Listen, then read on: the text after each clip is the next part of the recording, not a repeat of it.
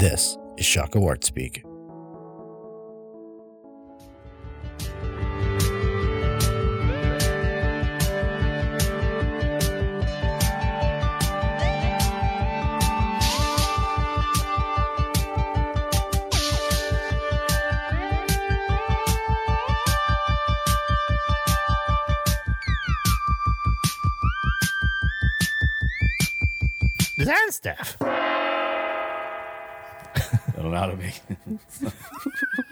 it's like, Let's enjoy- do a podcast. Yeah, let's do a podcast. Do it. Let's do, let's do multiple listening. episodes.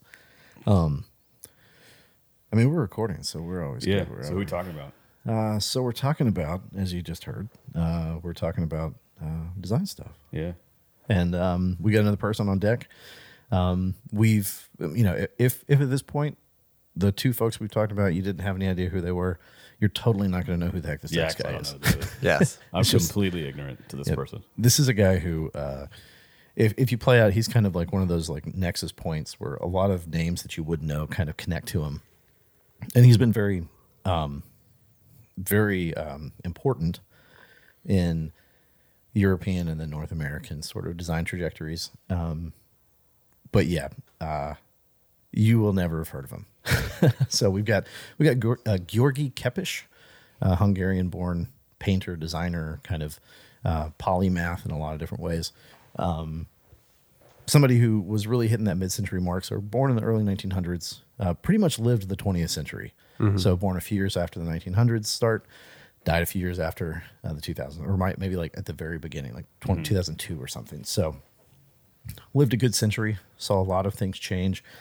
Um, he was, like I said, he was Hungarian born, grew up in Hungary. Once, uh, once all the like heavy like socialist um, politics started ravaging all of Europe, Nazis took over, and you started to see the destruction of a lot of what you might call old world political institutions. Uh, yeah, he just figured out that he was not he was not welcome there anymore as an artist, like a lot of other di- folks Yeah. did. And so, in the late 1930s, along with you know the faculty of the Bauhaus and the faculty of a number of these other art schools, Yeah. NASA. yeah, No, I'm being serious, man. yeah. Yeah. Yeah, a lot of scientists lot of I was going to say like uh, we, don't, we don't have those rockets uh, that helped us get through World War II, if Yeah. not for Even some Everything um, going on. defected Germans that were Yep. willing to. Yeah. Yeah, Weird so- time of uh, migration. hundred percent, and it was not a not a chosen thing either. You No, a lot of these of folks. course. So of course you had you know go back to your design history class. The Bauhaus was in the Weimar, and then moved to Dessau, and it was only there for a little bit, and they didn't really find a foothold. And by that point, uh, Hitler was like, "You're not welcome here," um, so they all left. Um, so uh, Georgi had been working in the studio of Moholy Nagy. So he was uh, Moholy Nagy was one of the masters of the Bauhaus, right? Did photography and image. He came over and started working at the Chicago Institute, which he dubbed the new Bauhaus, and was kind of heading it up. And so he brought Kepes along with him. He got to the United States. Uh, Kepes had a long career. Um, like I said, he kind of started as a painter, kind of in the, the fine arts tradition. Um, and because of that, he didn't see design as some like separate sort of like standoff thing, but he actually saw these as like al- almost like two sides of the same coin or like expressions that come out of the same fertile soil. Uh, a lot of different things like that. So he eventually gets called in like the late 60s, I think, um, early 70s uh, by the folks at MIT. And they say, hey, if you want to come up here, it'd be great if you could form something that would eventually become the Center for Advanced Visual Studies. So a lot of the folks who had been at places like the New Bauhaus or Chicago Institute uh, and Black Mountain, like these folks kind of came up there and it was like a late career sort of space for them. So at this point, you know, you're talking about folks in their 60s and 70s who have this amazing amount of knowledge. Yeah. And they also are not too inclined to be so specialized or so commercialized or industrialized. So they can teach a number of things and they can really teach the the ecosystem of what design and art looks like, how it touches um, social reality and things like that. So I don't think it's a I also don't think it's a, a, a coincidence that around this same period of the late 60s, early 70s, you start to get ideas of like social responsibility in design. So how design can can mitigate problems of like urban spaces, right? So we get back from World War II and we start throwing up all these more or less bunkers that we call public housing and we find out that oh, people don't thrive here. In fact, it creates a lot more problems. Yeah. Um, and so things like that were places where a lot of these these designers were looking and saying like, well, there's there needs to be some sort of awareness about what we make and how it impacts people. And we've known this for a long time, and it actually impacts the way our cities do or do not thrive. So 50 years later, we're still having these conversations. I mean, here in Richmond, we're finally getting to the point where we're destroying those 1940s public housing units because we've known for 80 years that they are not a humanizing element of the city. yeah. But then you have the the void where you have to start asking the question like, What, What replaces is? it? yeah. Yeah. So György Kepes was really kind of in this conversation, doing a whole lot of stuff. So um, we got three clips uh, we want to kind of run through today and uh, talk about because he was, uh, you know, early earlier Cody and I were talking, and he said something about like, oh, is he just a theorist? And I would say that I, I told him I was like, well, he was, but theory actually played into practice. So it wasn't where he you, he didn't come up in a world where there was so much freedom where he could just think about art and that made him an artist but he actually was thinking about art because it actually did something in the making. So it wasn't just i need to think better about it but i have to think better in order to make better. So um, yeah we'll start off. Um, two of these recordings are pretty good. Uh, the third one is hard to hear but um, we'll we'll kind of we'll kind of make do. So here's the first bit. I grew up first after the First World War, and it had many both tragedies and hopes. Usually, when you are seeing very dark, then you have at least the dreams of much light. And so that was my own life, always confronting with the sadness or the tragedies of social and personal life. And I was hoping to compensate for the missing part by dreaming about much better worlds than I had. So, um, compensate for the missing part by dreaming about much better worlds than I had. Yeah, or when you're well, when he said, uh, "When you're seeing much dark, you dream for much light." Yeah. Yeah, I think that's a good, good, good encapsulation of everything else. Yeah, because it's not a unique idea in art history, No. right? I mean, like this is something that's kind of a, a, a I want to say a normal refrain, but it's at least persistent, right? That there's a a future looking aspect of it. Um, Yeah, and that, you know, within like uh, within some of the more um, you know painting, sculpture, uh, things like that, I'm not I'm not totally. It's not my space. I don't really understand a whole lot of like where those things crop up. But um, where I mean, my first thought was like, where would he have gotten some idea like this uh, within art practice, like historically? Where would you have seen shades of that? Yeah, what stands out to me about the quote is he references his childhood, um, and and living through that darkness. And I appreciate how he talks about sort of, um, I guess, social tragedy or difficulty and personal tragedy and difficulty, because that's a very sort of totalizing statement about the human experience. You know, there some people live in times where there's a lot of like social tragedy some people live in times where there's less of that, but we're always dealing with our personal tragedy as well. And so that um, need for hope or a need for imagining the light in the darkness is, is sort of like a universal experience. Um, and it always is interesting to me when I hear about people who've gone through extreme difficulty and that produces something in them that leads them towards the arts Yeah, um, and I always have that question in my mind of like, of all the things, why would going through those experiences lead you towards the arts as opposed to any other viable maybe conclusion for trying to pursue that hope or that light? Yeah, no, it's a good question, and it that that concept that that idea you're talking about, Cody, makes me think of the show we did back in October 2020, The Four Horsemen. Um, you know, so we had lived through about six months of like lockdowns and quarantine and and just a inundation of like, oh, everybody's dying, all this stuff is terrible. Like, it, this is a dark six months, right? Very dark, and uh, you know, same sort of questions pop up of like, like why would people be choosing certain things in these moments because there is a lot of tragedy surrounding everything. Um, but in that show, the thing that was so striking is that the work that was made was all very hopeful. And This was work that was made, you know, while people were in quarantine and locked down and not going outside. And, you know, maybe all they were doing at best was like picking up some groceries or, or you know, seeing their neighbors from a distance. And they chose to paint flowers and brightly colored things and do like uh, assemblage work. And it's, it's not what you expected. Like if you, if you told me that six months after a worldwide pandemic had locked everybody in their home, the first show we would have back would be one that was brightly colored and hopeful. I'd be like, how? That feels like a lie. But all those guys, you know, shout out to y'all, Chino, Curtis, James, Josh. Um, they decided to make hopeful things. They decided to make things that actually, where they chose something brighter, where they chose that that hope amidst the tragedy. Tragedy. It was powerful. Yeah. It's definitely you can have sort of two different positions.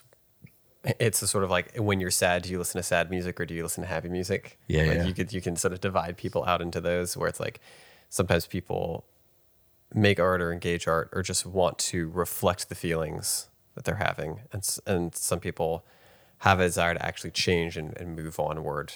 And so they'll be in a down place or a difficult place, but they have a vision for what the future could be or what a, a better life could be, and they work towards that. And he sounds like the sort of guy. And I would just say personally, I think there's there's a lot more to when you're in those places of difficulty, having a hope towards something better. Mm-hmm. Um, because otherwise, you know, you have sad people making a bunch of sad stuff, and everyone else gets sad about it, and there's not really any solution. And he's a guy who's really, I mean, talk about going through some of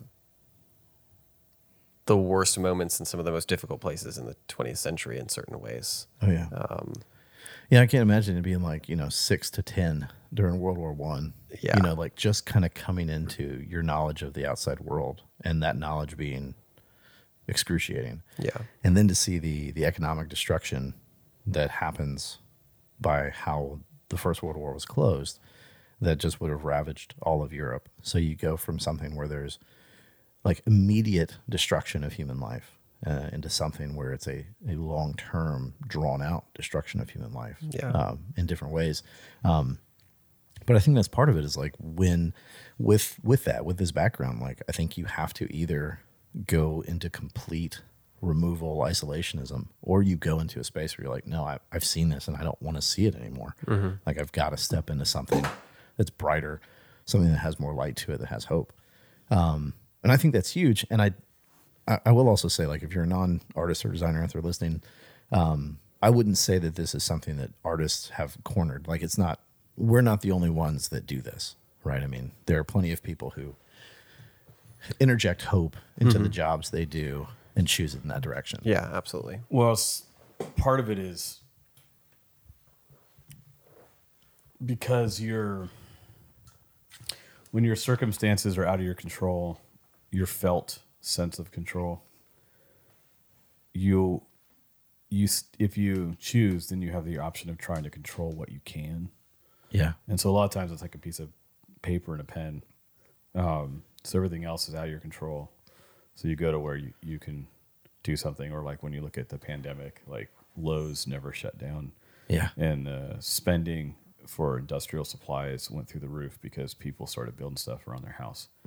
So it's the same thing. We we get industrious, but it's a f- physical weight that helps to, to kind of alleviate um, the internalizing of, of darkness and pressure. Um, it, it's not sufficient enough, but uh, it's the step that we take so that we can feel some sense of orderliness or control over our own circumstances, especially when they're, they're to whatever level they're not. Um, and then you you make your own you make a world and then you have to ask questions about the world you're making like what are the rules? Um, what are the laws that govern the world you're making? Do i violate those laws? I mean you know i'm saying if i draw a circle and i want it to stay flat i'm making a flat world and so i start to do things. But then if i make a volumetric thing now i've violated the world or I, i'm suggesting that I'm, I'm not consistent with the world i'm creating. And so but in all of that i'm governing i'm ruling you know uh, and i'm giving myself the perception that i have more sovereignty a- and agency than i than i actually do. Um, and typically then a lot of folks there's some that will make things that are just um, depressing but you'll make it depressing in such a way that's under your control and you're not victimized by it.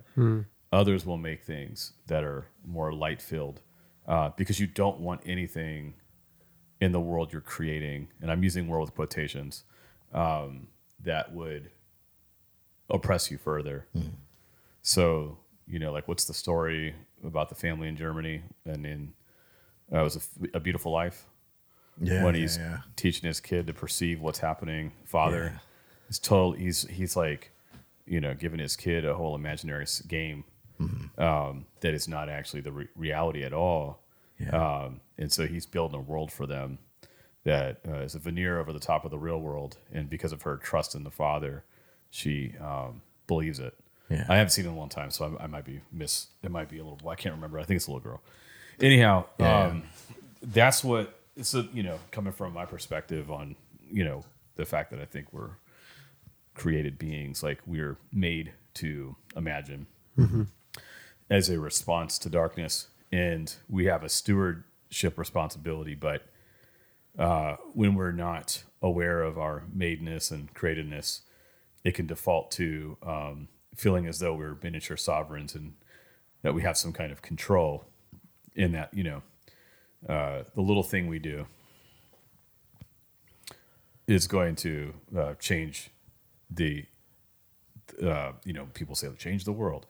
So, I mean, I, that's just a jumping off point, but I think that that's actually what we do is we, we're trying to uh, gather up control, you know, like that's why tattoo artists in prison or, you know, like guys, guys, a lot of, so, I mean, um, it was t- too much information, but my mom dated several men that were in prison. And, uh, it was a very scary time, but sh uh, so she would get letters and dudes that would never pick up a pen are learning to draw and gain a hyper control over what they're doing. Yeah. And it's like because they are not in control of anything else at all. And the chaos is not something you can stop. So, but you can start and stop a line, you know. Yeah. No, that's I think it's a really good point.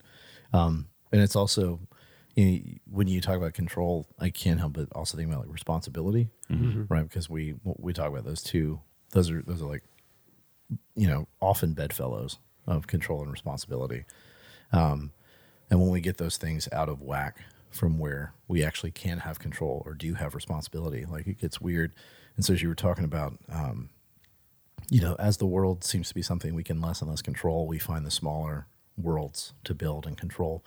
Um, and in the same way, like I would say that's a rightness of thinking. It's like, well, you never had the, the ability to control the larger world. Um, you know, and at the same time, like we we are very much in a cultural moment that's been going on for a while where we have this idea of responsibility. And so we talk about like, oh, I'm I'm responsible for fixing X, Y, and Z. And most of the things we put in those blanks are things that we have no ability to have any level of responsibility over because they're community based, they're collective, they're larger than us, they're institutional, they're whatever else. Um, and that actually there probably is a, a fundamental rightness in uh, localizing your responsibility and your control um, so that things grow out of it. Right. I think that's where like those generative spaces kind of come from and that's uh you know even some of the stuff that some of the stuff that uh, Kepes wrote about like hints at that that a lot of our our localized things that we do that we we master and that we do well they actually flow out rather than trying to do it at some larger macro level. Uh, a lot of that ideology or philosophy he would he would maybe look at and say it's probably misguided. Um, doesn't doesn't really doesn't really work like that. Like you may say it's this thing but it doesn't mean that it is. Um, these structures are still at play. Um, so yeah i think the the hopefulness uh, is is a fantastic thing um, within him especially uh, because you know his life was you could look at be like it started off very very hopeless so Yeah, and- and then- anybody why would he have hope like you mentioned in his biography, so he, he lives through World War One as a childhood, and then as an adult has to go through all this disruption of World War Two, where maybe at some point in his life he had a feeling, okay, maybe things are settling down. I can start building an adult life, and that difficulty's behind me. And then as an adult, he has to go through even a greater disruption that brings him over to the United States. And one thing I've I've read a, a little bit of his book, um, Language of Vision, um, which you introduced me to several years back, Gareth, and you know, it talks about sort of like the phenomenology of vision and and how our eyes perceive things and our minds work with what we perceive. And the thing that stood out to me about that book was it's it's confidence that there's objective something out there that that things happen in the world and that affects our perceptions and how we perceive it which makes sense coming from a guy who was living in a world where a lot of the factors of his life were things that were just objectively outside of his control. He was on the receiving end and had to react and respond. Um, and sometimes I'm sure probably respond in ways that he didn't really have any decisions about how he responded. He just had to, or, you know, circumstances. And so think about that in his life and then think about him understanding if that's how life is, it makes sense that that's how vision is. That things are happening outside of us, that we respond to them and see them in particular ways. It's it's not really like up to our decisions. We don't willfully control it. Um, And then saying, okay, if that's the case, like the, the language of vision book sort of seems like it's about, because I haven't read the whole thing. It's like, how do we actually live in that world? How do we take that knowledge of how we're affected by things outside of us and productively employ it towards maybe that light or that hope that he talks about in this quote? I think it's a good point because you could you could say a lot of stuff about um, this whole group of folks who were expatriates um, that they they were engaged once they were once they landed wherever they ended up uh, engaged in some kind of world building right? And, and then also because they were just coming out of a tradition that was utopian uh, at its core. So it was always moving towards something that would be fundamentally better. Yeah. that was the that was the line um, of of of human progression. You know, so it was And- a progressivist sort of idea that actually had some useful ends, Um, when you've lived which may have through, gotten lost. when you've lived through seeing a very rapid sort of totalizing world destruction, mm-hmm. then world building takes on a different meaning. Because like, oh, I see how quickly worlds, our world, our life, our civilization, our cultures, our buildings can just be flattened by mm-hmm. bombs or or sort of totalitarian regimes. And so it's you know, sometimes the conversation about world building, it can just look different depending on whether or not you're living in a time of relative peace and security, um, versus when you have lived through extreme scenarios of sort of world destruction, and then those experiences are motivating you to ask the question: How do we actually build something better? Yeah, Yeah. Yeah, the the sort of um paradox or the contradiction of uh utopic desire and progress and like fascist authoritarian they're actually all kind of this is why postmodernism emerged. They're kind of all bedfellows. So in inherent to being um, a progressive, if you will, is a necessary discontentment discontentment with what is. So to be discontent, but have an aim, you know, requires um, a reward that makes the work of progressing towards the aim w- worth it. And typically, what drives that is an antithesis, like a, uh thesis antithesis. So, so you have to have an enemy to push against. And so, that kind of enemy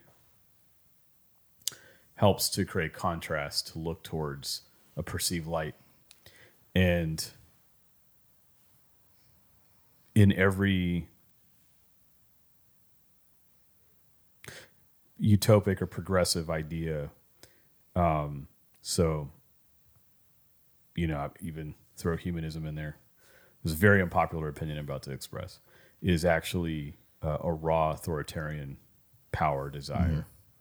So at the the end the end is power and without a moral compass and a set of marching orders like you know it becomes the issue of like um, ruling authorities hold power and then they execute it. Or they're submitted to a power that's above them like divine or so um, when you eliminate the divine authority then you step into the power vacuum and become the authority. And if you're working off the same ideology but you're a part of um, one sector or another you're you're believing the same things but disagreeing about the means and who who who should possess the power. Yeah. so the interesting thing about utopic ideals and like completeness and uh, perfection bound up in that is a sinister desire for power. But f- for you to be in power and someone else to be subjugated to you and the reason why i say that is because that's what we're dealing with right now. And that is always a part of um, progressivism. The end is always power. But we haven't seen anybody you know not to so this is not to but we have never seen anybody um rule with power without subjugation and authoritarian and totalitarian um, uh, policies and effects and that always progress and discontentment doesn't stop when power is obtained. So then it the subjugation of of of the enemy or the lesser uh, dehumanizes them, and, and by extension dehumanizes the the the authority. They become less human by rendering someone else less human.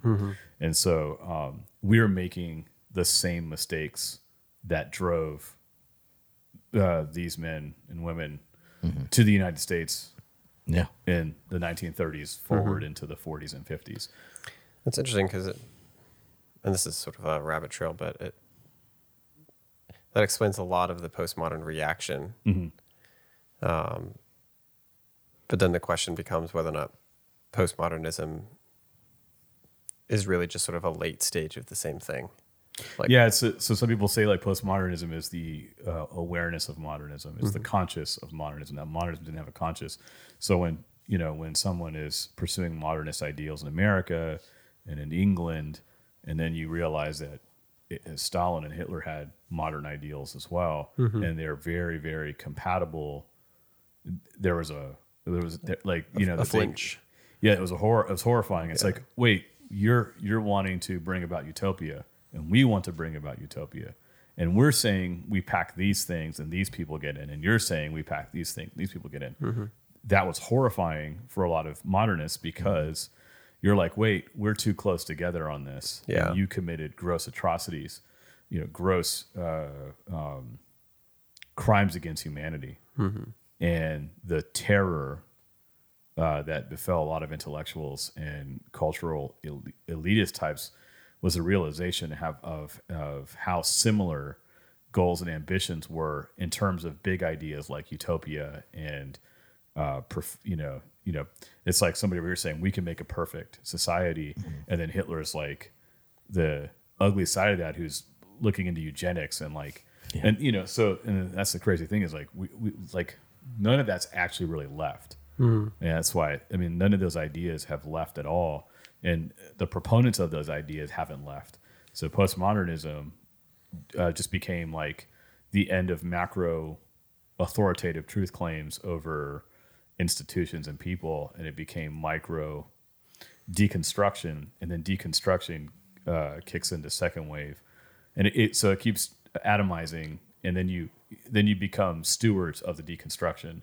So you have like 1990s postmodern theorists who are really stewarding the deconstructionist ideas and giving them homes in academia like in, institutionalizing these thoughts. But the thoughts were never really um, meant to be calcified or institutionalized. They're mm-hmm. parasitic to the problem. Mm-hmm. And so then as you're doing this in the 2000s, you already have modernism 2.0, which is globalism, mm-hmm. and then you have the the mechanistic means to institute it, which is the internet. So you're you're really in the same place, more self-aware, which makes it worse because in some ways because now you're having to sear your conscience and deny your your memory um, so you can in good conscience go forward and expect a different outcome. Uh, which untethering yourself from the past, which is very much what we're doing now, is to alleviate the conscience and to sort of give people over to like carnal passions, uh, so they become useful cogs in the um, the driving forward of the same kind of goals. Yeah, I know. When you the whole bedfellows thing, like I, I get that, and I know I think back to like like early, early modernism, utopic ideas. and I think the place where I see like uh, a separation of like utopic and progressive is that you know with utopia you always had this terminus. You had this place where utopia was and it ended. There was a there was a goal even if it was a goal you didn't you couldn't really define. Um, whereas with like the heavy sort of progressivist uh, humanist uh, kind of destructive things that you're talking about ryan like that it's almost like the the goal the goal like the end is the means. So you're trying to be like oh well you just always need to be having progress mm-hmm. so progress is it whatever that looks like Yeah, whatever it looks so like. you're always in a state where nothing is ever really happening Right. because all you're doing is you're you're propping up the next thing to rally against mm-hmm. um, Yeah. That makes sense. so you're constantly like making you're you're you're making tomorrow's garbage Yeah. Um, today. So not to go into that article, but that's why when you shared an article you read about a lot of nonprofits eroding from within for exactly this reason. Yeah. Because that's the fuel that drives the action. And so when the fuel has been burned by a person demonizing or othering, um, you know, a, like a clear set, that you start to you. Uh, um, so I like I'm speaking in, in kind of like underlying big categorical terms. It's not to say that there don't uh, there's not. Um, uh, I'm not talking about uh, um, the purity or or not of intent. I'm talking about the underlying consequence Oh yeah, and um, the ends, the unavoidable ends of uh, for which we always step towards. So, like without a real moral cat, like a real morality that's that's fixed, you you you devolve to rel- a relativized moral space, uh, which is really at some point becomes no morals at all. yeah, Um, and uh, so there's nothing constraining you away from your good sentiment, like oh, I love people and humans are you know valuable. Well, which ones? Well, only the ones that agree with what I'm saying, and it, and I'm impatient. So if these other people don't agree with me, I'm gonna throw them out. Well, that's what that's what cancel culture is actually. Or you know when someone can say I want someone dead because they disagree with me, but shame on you for wanting anybody dead that's like me is a profound contradiction of terms and means that you are standing on faulty ground. yeah, And so this kind of um, perpetuation does not generate utopia and it, it does not generate um, a state of peace necessarily. You may get a state of ceasefire, but it's not actually the positive presence of peace. And so it, it actually is why we're falling further and further from modernist utopia we're not progressing at all. We're just uh, we're just falling further and further from utopia. Yeah. and people are jumping on the um, the train to drive it home further, and they're eating up. Um, they're eating up all the resource. They're just doing exactly what we've always done. I mean, they're not doing anything differently. And human history is just loaded with just this example. It's it's really just one note that we play over and over again in a lot of ways. yeah, yeah. Not to be bleak, but I mean, it just no, is no, what it is. But it, but it makes me. I mean, this is why I think the even like the conversation about like why you would look to hope is is a helpful one. Like why why this uh, quote from György Kepes is is I think interesting in the first place. Is if this is the perpetual state, if this is the single note that we keep banging on the keyboard, even though there's many other notes to make symphonies with, um, if that's the note we just keep banging, then like why would someone choose hope? Why would that be a powerful thing? What does that hope look like? It's a Yeah. it's a great area to actually explore because like yeah the article you were talking about cody um, and then uh, what you're mentioning ryan made me think of you know that that story about like the argentinian soccer team or or some south american soccer team They got um, uh, their their plane crashed in the in the mountains. Yeah. and so they were like stuck. And it was like once all the food sources outside of themselves were Yep. were consumed, all they could do was consume themselves Yep. to stay alive. Yeah. And so that's always a thing is like if if your state is to be constantly consuming the world around you through your complaints, your bitterness, your control, your whatever, um, then the only place you find yourself is in a a self defeating and eventually self consuming space. Like there's no there's no generativity that comes Yeah. out of that. Literally or literally or figuratively or both. Yeah. Yeah, I mean And we're so- we're actually, you know, um, entering into the potential of a, a global food shortage, um, where all of these ideas become, all of these ideas become super real, um, and uh, um, the the the greatest concern to me is is that um, is that people. Uh, you have people that want to be animals, Yeah. and animals devour. Yeah. You know, you, I love. Uh, we talked about it, but I love praying mantises. But I've been seeing all these videos of how they devour wasps and other other creatures, and they they are um, in their nature, according to their nature, they are utterly indifferent to the life that they're devouring. So when I say that, you know, we have we are already identifying as cre- animals, and that is a that that if that is what progress is, we are in severe trouble. Yeah. Severe trouble. Um, because animals don't live long. Lifespans vary accordingly. Uh, what kind of animal are you? Prey? Are you predator? It starts to go to raw power, Yeah. right? Um, and animals that are domesticated require domesticators and, and uh, uh, loving stewards.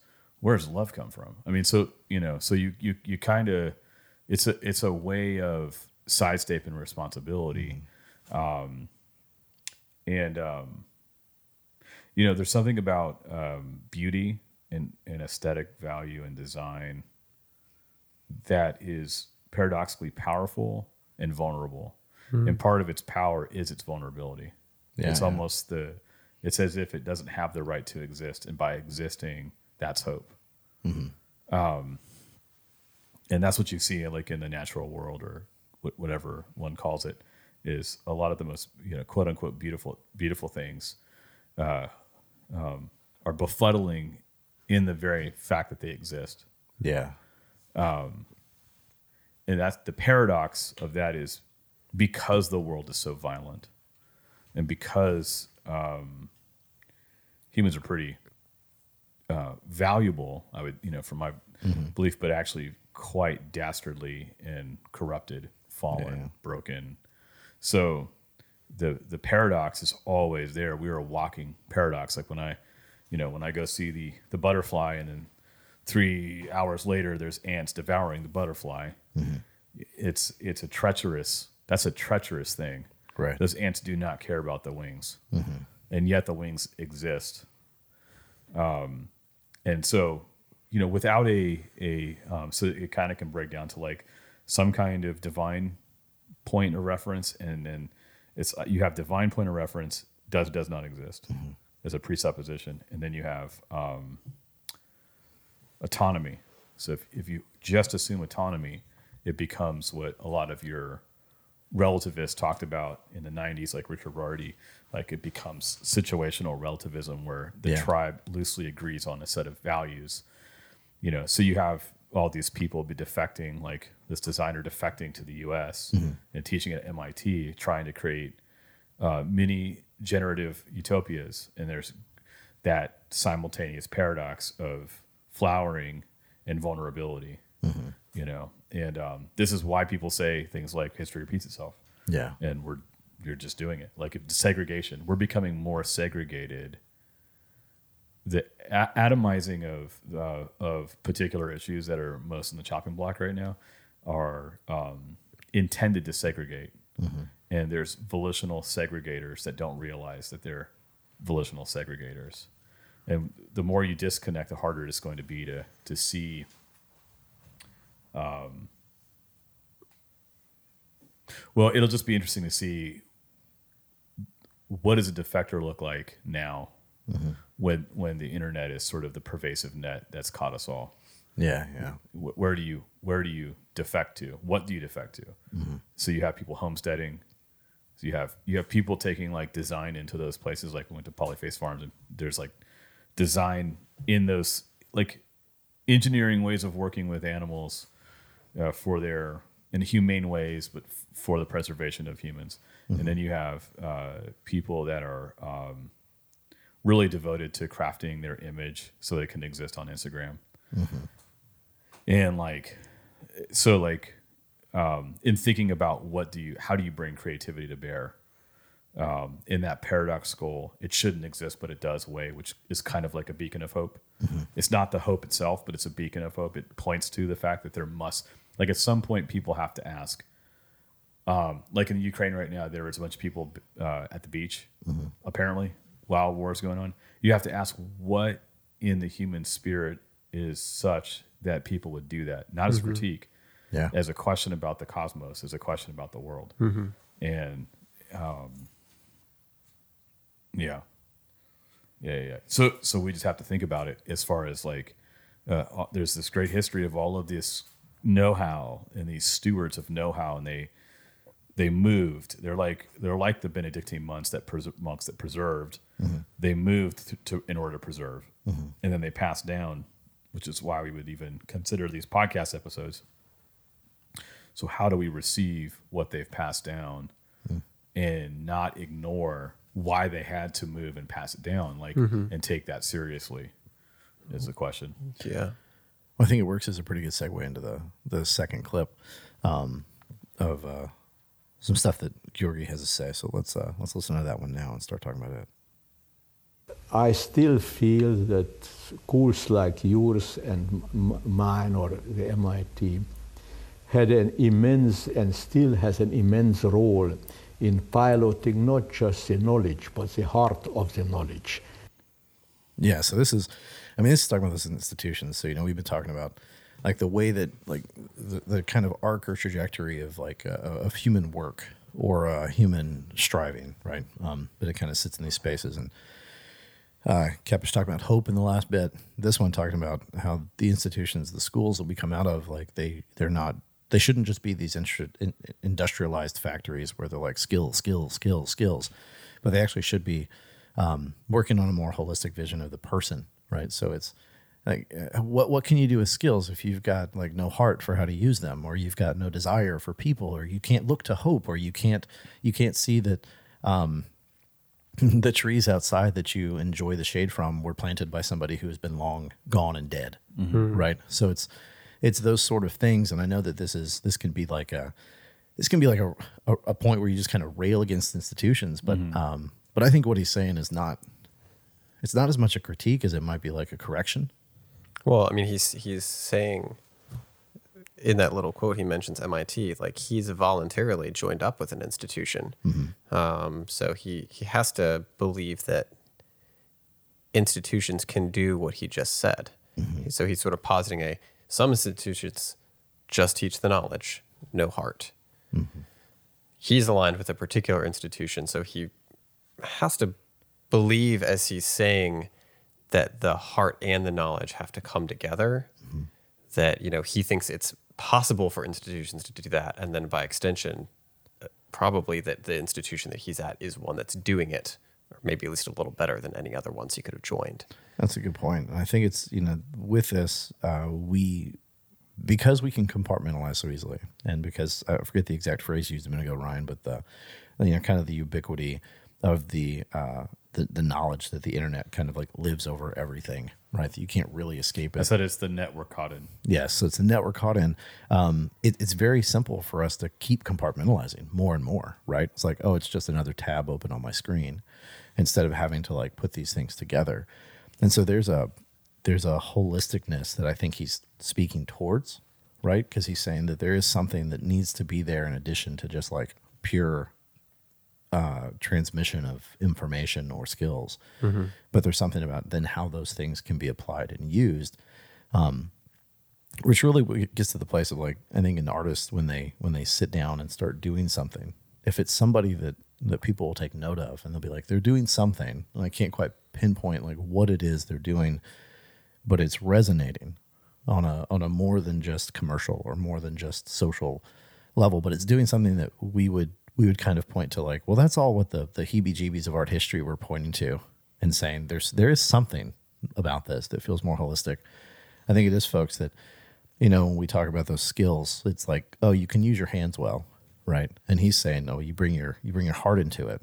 And then how are those things applied? Well, we have our head, right? So you have this kind of this like trinity of sorts of like your head, your heart, and your hands actually being used as an actual artist, and that is what people can attach to. Um, because there's plenty of people that have great skills, but there's also some really great machines out there that have great skills, and those don't do anything for me, right? They don't advance my society. And he's coming from uh, life experience in Europe and the world wars, where he's seen what happens when you pair really great skills with really bad hearts. Yeah, that's very true. I mean, you know, you think about World War One being the first highly mechanized war and how we produced instruments of warfare and, and dealt with logistics and things like that. And that just accelerated into World War Two. Um, so he, you know, again, I think it's it's important to like think about he's a guy who's lived through these really particular things. So he's not saying this abstractly because he read it in a book and he's like, you know, that kind of like generally aligns with my values as a person. Like he's maybe seen. It's not the academic thing to say. yeah, he's he's seen the worst expressions of what happens of really when it doesn't happen. And he's saying, okay, you know, that clearly was destructive. So how can we point towards a better a better hope as we're living in a particular institution with the particular skills that we're trying to pass down to another generation. Yeah, But that's the um, well, not to be the devil's advocate or whatever, but that's the impotency of that hope. Is you're really recasting the same the same hope that landed you being ousted, but trying to invert it and in, in appeal to your rightness over against the rightness of those that you demonize that are actually terrible. Mm-hmm. But y- your grounding for saying it's terrible has to come from somewhere. Exactly. So like that's the tension that that you find yourself in. So then you go to a place like MIT and um, you have to demonize somebody. So you have to create a reason for why it is that you're um, you're doing it better um, at the expense of real truth. So it's like you can even believe it. You have good intent, and it can. It's like you can you can say it has to be hard and hands, and I believe it, and it's true, but those th- three things are not grounded and therefore not truly aligned. So the reality is missing from the truth claim, which is not to say the reality is not there, but it's, it doesn't take into account well enough why those things aren't integrated and aligned. So like, so then you're like, I recognize. It's like you know, I recognize these things, and we do these things. And it's like, well, how? And um, that's where hope covers for uh, sort of counterfactuals or or aspects that you're like, I don't, I can't, I don't got an answer for that. We have to figure it out. We're going to research, and so then that's the gener the research for the problem becomes the generative point and becomes the capitulator um, more than the positive assertions themselves. So, so while you maintain the positive assertion, you're really capitulating the gap and generating research funds and work around the gap, which begats more problems. That is the university. Like that's what we do. In that vein, then, uh, is is this one of those things where we could? Do we need to argue almost uh, uh, against him and say no? Maybe the university should just teach skills. Maybe the institution should just be about skills. And Yeah. leave the heart to other people. right so that's people. no yeah so i think i, I mean I, I mean or that's the that becomes the question right so like Yeah, if you look at uh i mean we have kids we're Mm-hmm. all families we're all fathers and like that's almost blasphemous to say no. Yeah. what else but I will, i'm like no one's going to tell me that i'm not a father Right. but the thing is, so being a father, being a parent, is where heart is addressed most promisingly. And you're either, your kids are either, so there's people that believe right now that our kids are not their own, they're the state's. That's just a fact. Yeah. So um, institutions are failing as establishing heart, and um, and so like or or affirming heart well by diagnosing uh, the problem with why hearts are hard. So so you you keep throwing it out because you can't address it, and you spend gobs of money creating apparatus to deal with a problem that you're not actually assessing properly, and so it just keeps kicking your you know what um, until now you're you're a college professor receiving um, people that are are literally okay so when you come to a university you come you come with the assumption of growing up into something else Yeah. we are living in a denial of growing up into something. So, so there's a fundamental um, disconnect between the aims of the university and the aims of the individual.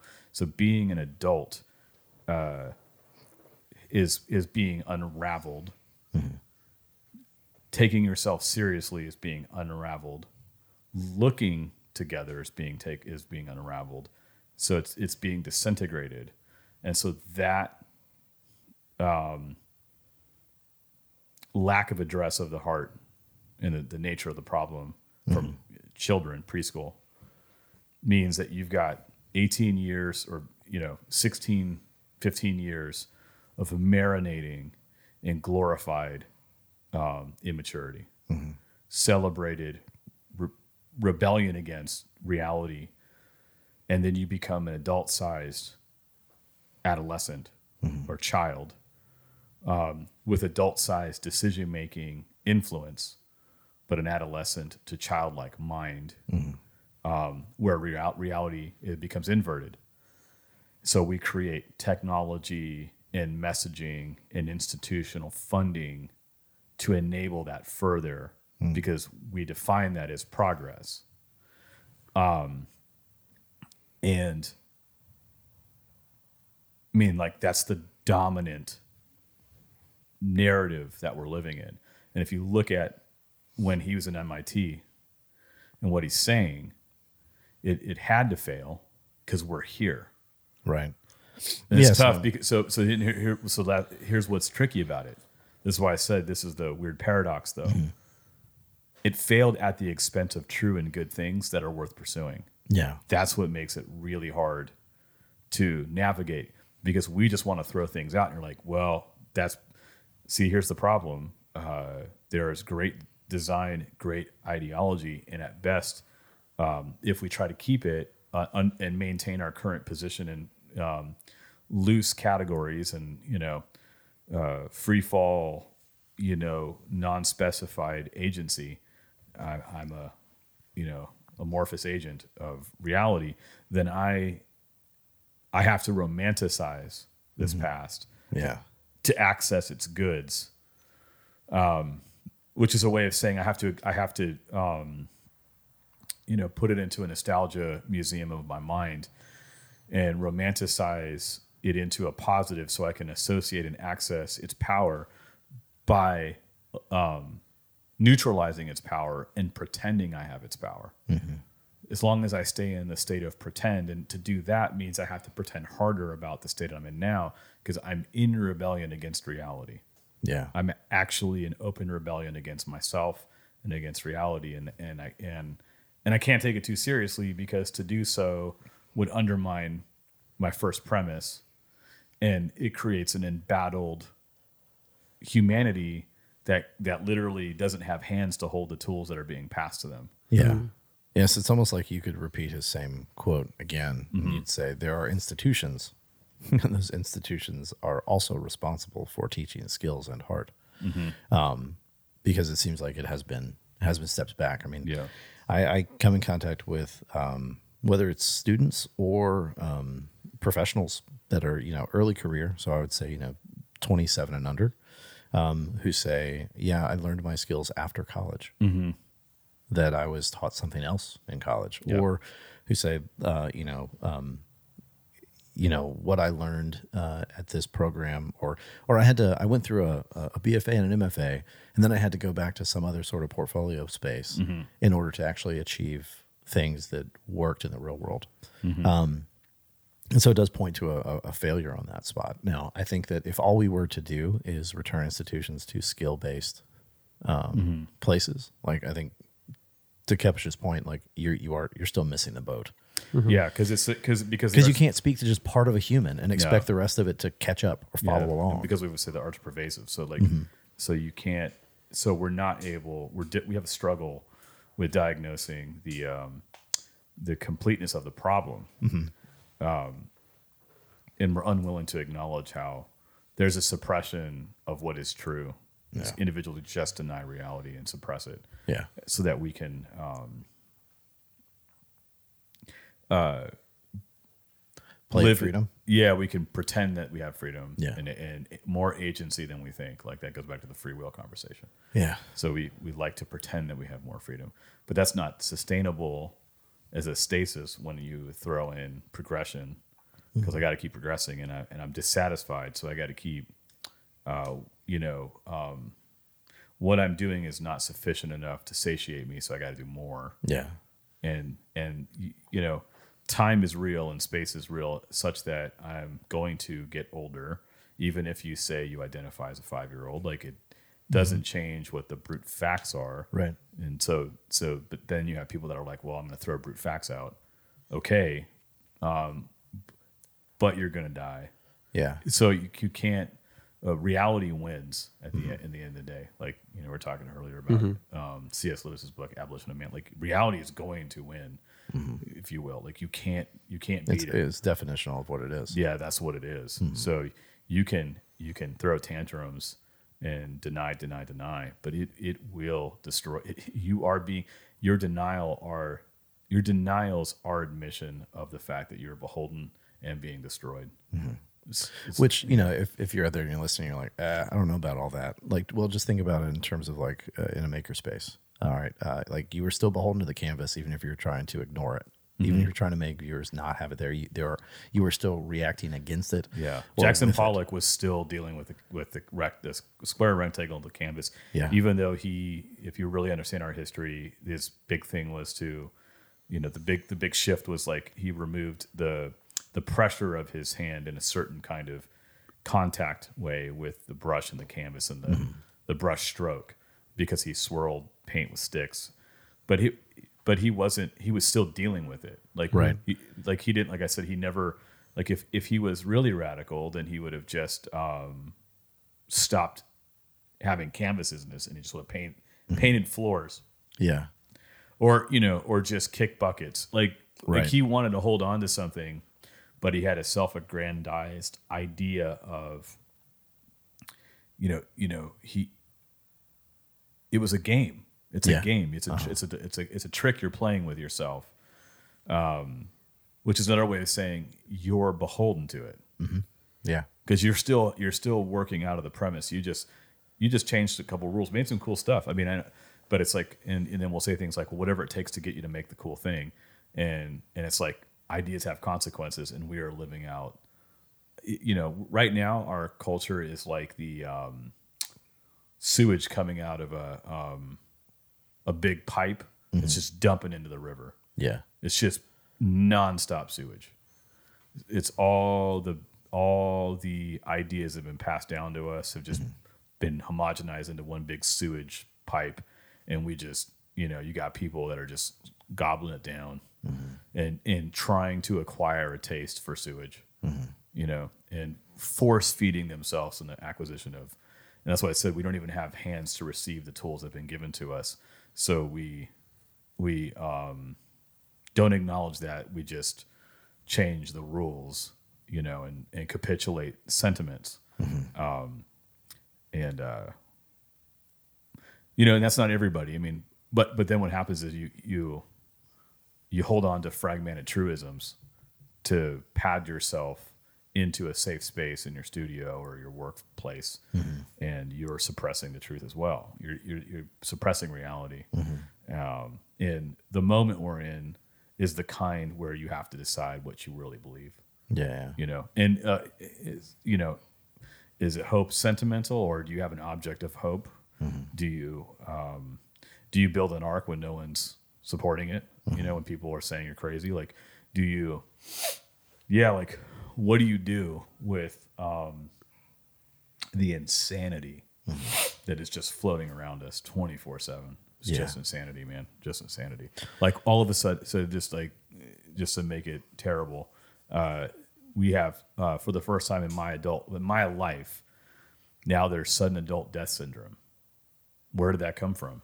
Yeah. You have uh, pervasive um, young people getting brain clots. Where did that come from? All of a sudden, only in the last two years, in the last year. So you have babies or uh, children getting uh, liver disease all of a sudden, and and where did that come from?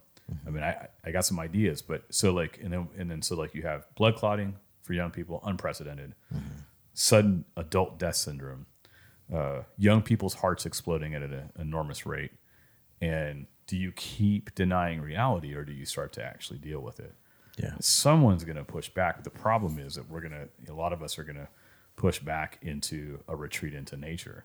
Mm-hmm. And nature is the kind of place where uh, insects indifferently eat each other mm-hmm. according to hierarchy. Yeah. Mm-hmm. According to what? According to hierarchy and power. So while you're talking about there's no hierarchy and there's no power, dude, you're being devoured by a greater insect than you. Like you, it's inescapable unless there's an intervention. Yeah, I think that's where you know even in this in this quote where he talks about you know institutions like I, I think um, you know the 20th century when we talk about shared vocabulary it, it that is one of those words that went uh, uh, through a massive transition uh, the idea of institution uh, to where you know you could conceive of a time in the past where somebody talked about an institution as like a you know collective group of people like-minded toward the same task. Yeah. right. Or uh, or an organization which sought to preserve certain things in a collective way, right? So there was like a community mindedness to it or something.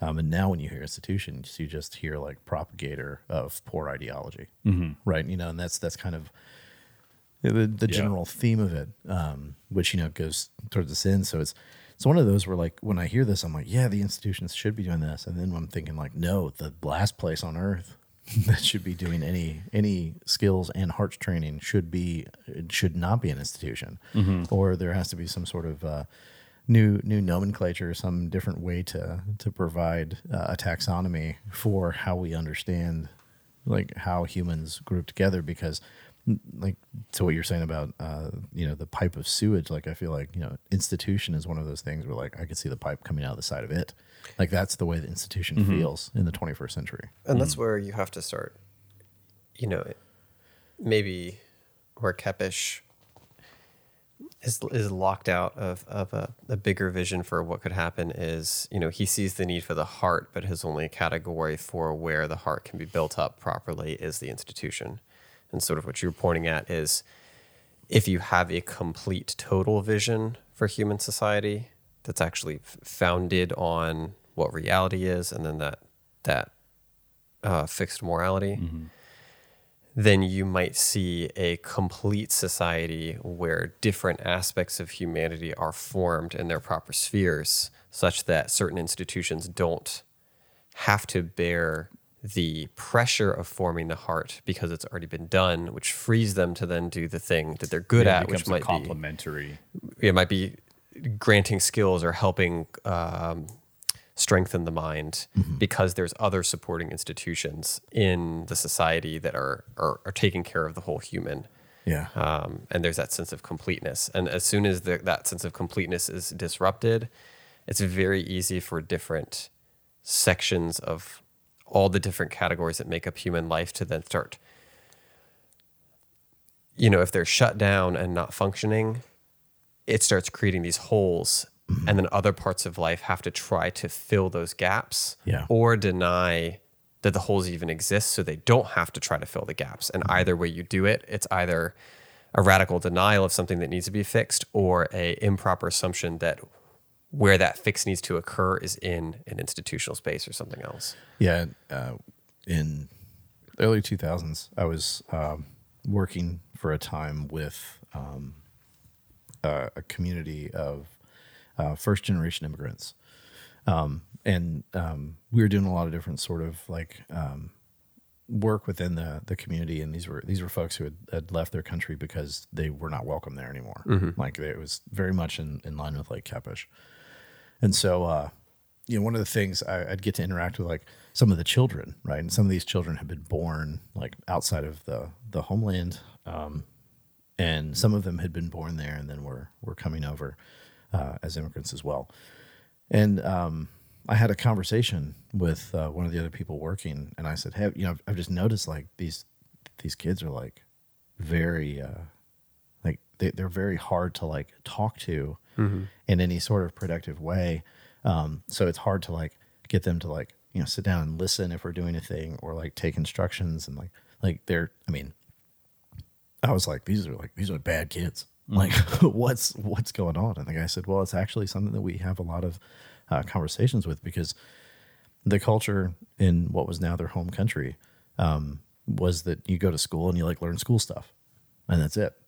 But where they had come from, their their home country was very much you went to school and it was a totality. So you had you went to school and that's where you were um, you were kind of led into what it looked like to behave within society discipline was happening within the school and, and something that in the United States we'd be like, oh, that's not the school's business. You're not supposed to deal with my kids that way.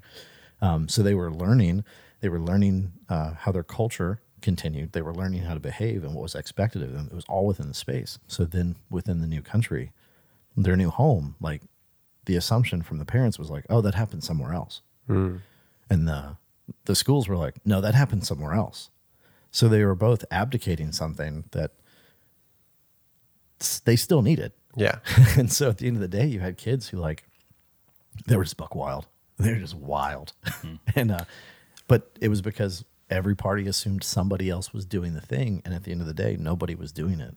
And it made a lot of problems, right? Because they're and at that point, you can't teach the skills and you can't teach the heart. You're already at a spot where you're doing a lot of damage control. Yeah. Um, and I think that is completely in line with what you're saying. Uh, you know, what we're talking about here is like, you know, at that point, like, it, there's probably a better understanding of how society works than some Yeah. of the ways we think about, and even something that somebody like Kepes, like, you know, don't don't land don't land the hope of society strictly in utopia. Like, I'd really love to land the hope in today, and I'd love for that to be something that we're we're moving forward to today, and not uh, we're like, hey, we'll get there one day. You know, Yeah. hope Yeah, hope is somewhere in the future. And yeah, like, that's no, hope that was always that was part of the backlash. I was thinking about um, so so sometimes you know kid stories are become more profound as we get further on. Yeah. So when you think about um, Peter Pan and the Lost Boys, Lost Boys are um, in need of a leader who's equally as lost as they are, but they're all in agreement on the fact that getting old and taking responsibility is um, a bad thing Right. and they they need Hook because Hook is the provider of the thrill, and and and Hook needs them as, as uh, a focal point for his his kind of um, need for power, Right. And like his authoritarian tendencies. So, that, but they're both authoritarian. They're just different uh, preferences of, how to demonstrate and execute power. We, we so you know, and the only real relief is for uh, the, the Lost Boys to get adopted. So they get adopted out of the world, you know, into another world where you know there's mom and dad, and they they love them and bring them in. And it's an interesting metaphor um, because they're completely reconstituted by admitting that that tension they're in is is insufficient. The back and forth is insufficient. The only one who doesn't do that is is Peter Pan, and he becomes a bit of a creep when he comes back to Oh yeah. later to interact with um, what's her name, Wendy. Uh, Wendy. Wendy's daughter. Yeah. I mean, if you really let that sink in, you're like, that's kind of weird because you're like an ageless man boy who's, you know. So anyhow, there's it's there's weird there's dark side implications to that. Um, why why bring that up? Well, what you're seeing in public, and I've worked in. There's one thing I know is public education. It's the only thing that I've done. When I was 20, I was brought into um, 20 or 19. I was brought in. Uh, there was a a uh, it's called Mesa Middle School, and I was working there as like a hall monitor, security guards, what we called them, but you're like a hall. Mo- so, um, and my boss trusted me, and I had a, he was a good boss, and uh, we had a the university would do these economic hires where they'd hire a It was like a plus two. So you hire and you'd hire them from other countries. So there was these three hires, and one of them, so they're hired clustered together, it, and it creates contractual problems as far as firing goes because there's a lot of stipulations bound up in it. There's incentives from the mm-hmm. state um, to to bring in to augment our waning interest in mathematics and science. This is mm-hmm. like you know 1996 um, and I was brought. I was this. They needed to get rid of this man, and he had no control over the classroom. Absolutely none. And they asked me to observe his class, write notes extensively on his teaching methodology. And I had no education, just with your raw eyes observe, and then exert control and and maintain class order, which I did. Like I actually could do it as like a 19 or 20 year old, and it was like a weird learning experience. So his authority was augmented to someone else, which was a way of saying like authority over content is merely not enough. Yeah. Um, so how does that relate to um, Peter Pan? Well, instead of correcting the problem by uh, working on what it means to be an adult, we've abandoned adulthood to adult size adolescence. So what you have is lost boys as elementary school teachers that are really emotionally on the same level as their students. And so what they do is amplify the desire of the student, but but they warp it as well because they are uh, physically adults. Emotionally, there there's like an arrested development and a celebration of being adolescent. And so Lost Boys, metaphorically speaking, um, uh, you know, uh, cultivate more of the same, and they're in the position of authority. And so the authority that they're over uh, content wise is is part and parcel to a, a seven year old's desires. So what they're doing is amplifying an image of a seven year old's desires in in a way that um, accords more. There's, there's not the discipline. There's no discipline. There's no you know. And of course, there's there's always going to be some good good uh, teachers out there as a, as a person who's taught my whole life. But but generally speaking, what's that's what's happening. That's why so many people are abandoning public education, and and that's why all of these teachers go to Twitter and they give they express tantrums, and they're emotionally um, won over by the approval of seven year olds uh, because they themselves still lack. You know, so it becomes a self fulfilling prophecy where you live in Peter Pan land um, and we demonize authorities to the point that you can't even realize that you've become a a uh, problematic authority yourself. You can't see it, yeah. you know, and and you get you get um, amens from from the kids. Like if my son was in an environment like that, or my daughter's, like like it would appeal to the, the worst of their tendencies, and they'd they'd never know how to have real joy or take responsibility because they'd be overrun by their passions Yeah. especially when you've got a teacher in an adult sized body capitulating your seven year old passions mm-hmm. and, and basically saying it's okay. There's no, so like that's so seismic that that spilled into academia, upper level education. Yeah. And so now you're dealing with, you're dealing with like the emulation of the authority and, and the demand becomes proportionately we're the authority and we demand that you become adolescent as well yeah. and, I think and an enabler. You know? and in the best possible way of kind of taking and I think this is where it really was um, with Kepes's quote um, where where I was going with it in my mind or where I went to in my mind is um, you know it's it's if if all we're doing is teaching the student where they are we are failing the student immensely. And not just mm-hmm. failing them now but we're failing them generationally. Mm-hmm. So if you're teaching the student that you want if you're teaching teaching them teaching the person you want them to be mm-hmm. or that you think, or, or let's not even put it in that way because there's a really problematic statement there. But if you're teaching the person, in in Kepes's uh, way of contextualizing this, if you're teaching the person that the society in the future needs them to be, then then it's a it's a very different mindset for education than to mm-hmm. just say, oh, I just need to teach you how to make some stuff. Yeah. I need to teach you how to do a few things. You need to learn some math, multiplication and math, mm-hmm. Mm-hmm. and some writing you know and so we that's when we can get into spaces like oh we no longer need to teach x y and z because we don't see any point now because we don't understand the, the fullness of Yeah. society and culture and how it all works together um and but maybe we're we're coasting on having previously taught those things 60 Yeah. years ago and we haven't just exhausted whatever good things came from that time frame Mm-hmm. so we can we can believe that it's not necessary while at the same time benefiting from the fact that it is and was maybe taught in a certain way previously Hundred percent. But that's and that's not to. But that's so like you go back to the Peter Pan thing. That's the whole point of the alligator, the crocodile. Yeah, is yeah. the crocodile is death. Time is passing. Death is coming for you one way or another. Mm-hmm. Like you're either going to die in the belly of the crocodile, or time's going to expire. So the clock's just marching around. You know, in the the classic animation. duh, duh, duh. The crazy Yeah. thing is, you only think about death as it relates to as you watch the film, you naturally identify in your flesh, if you will, with mm-hmm. Pan and his pals and not Captain Hook. So you think death's coming for him, but the irony is death's coming for Pan and his pals too. Yeah. And you know, Pan, Peter is vulnerable. There, just because you're you're um, operating in, in uh, rejection of um, growing up into something uh, doesn't allow you to deny death, and that time is passing.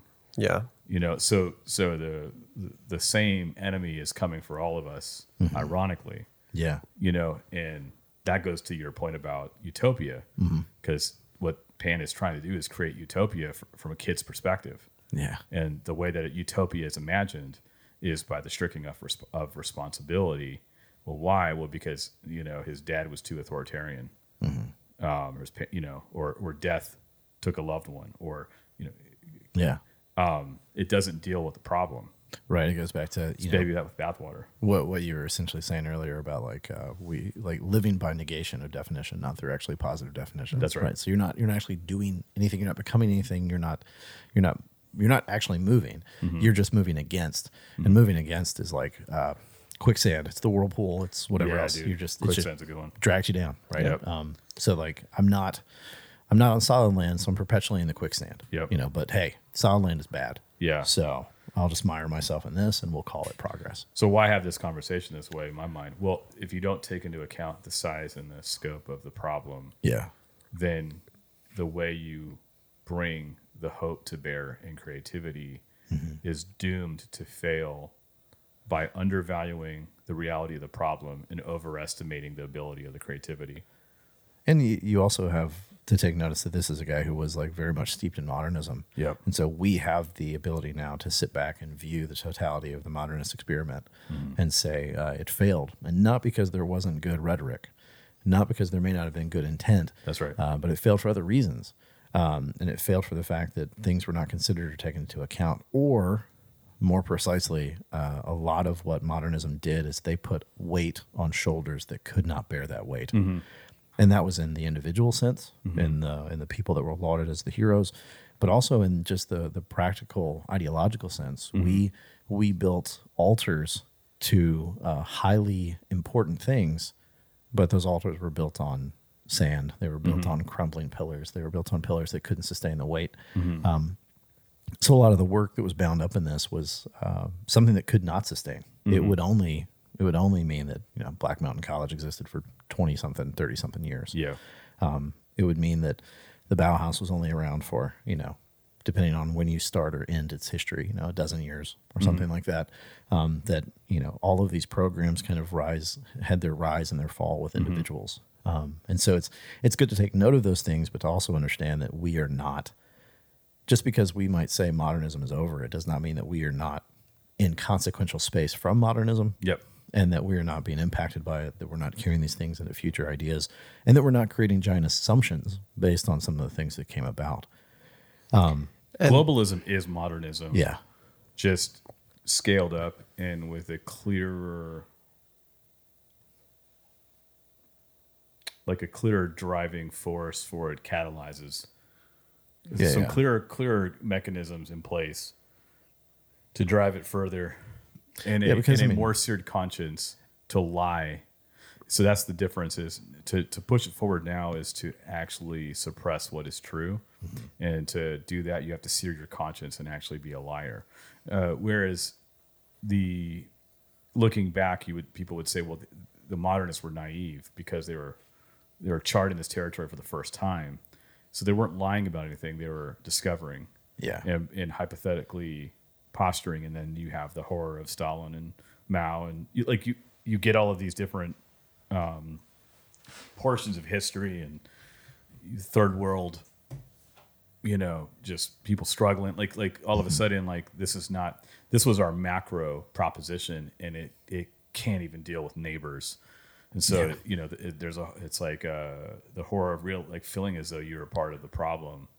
So it's it's bizarre but it we didn't really stop doing it. We just we just called No, it something different. Well, it's you know, so if you if you were to take like uh, like Walter Gropius and his ideas with the Bauhaus, right? He said that um, that Gesamtkunstwerk we talked about a few weeks ago on an episode, um, like the totality of like the artistic makerly work that would build this wonderful cathedral, which he saw the cathedral as the central like element of like the perfection of like art and design because it was all these craftsmen of different types coming together to build an mm-hmm. object, a thing that also then became part of like a central spot in human life and mm-hmm. experience.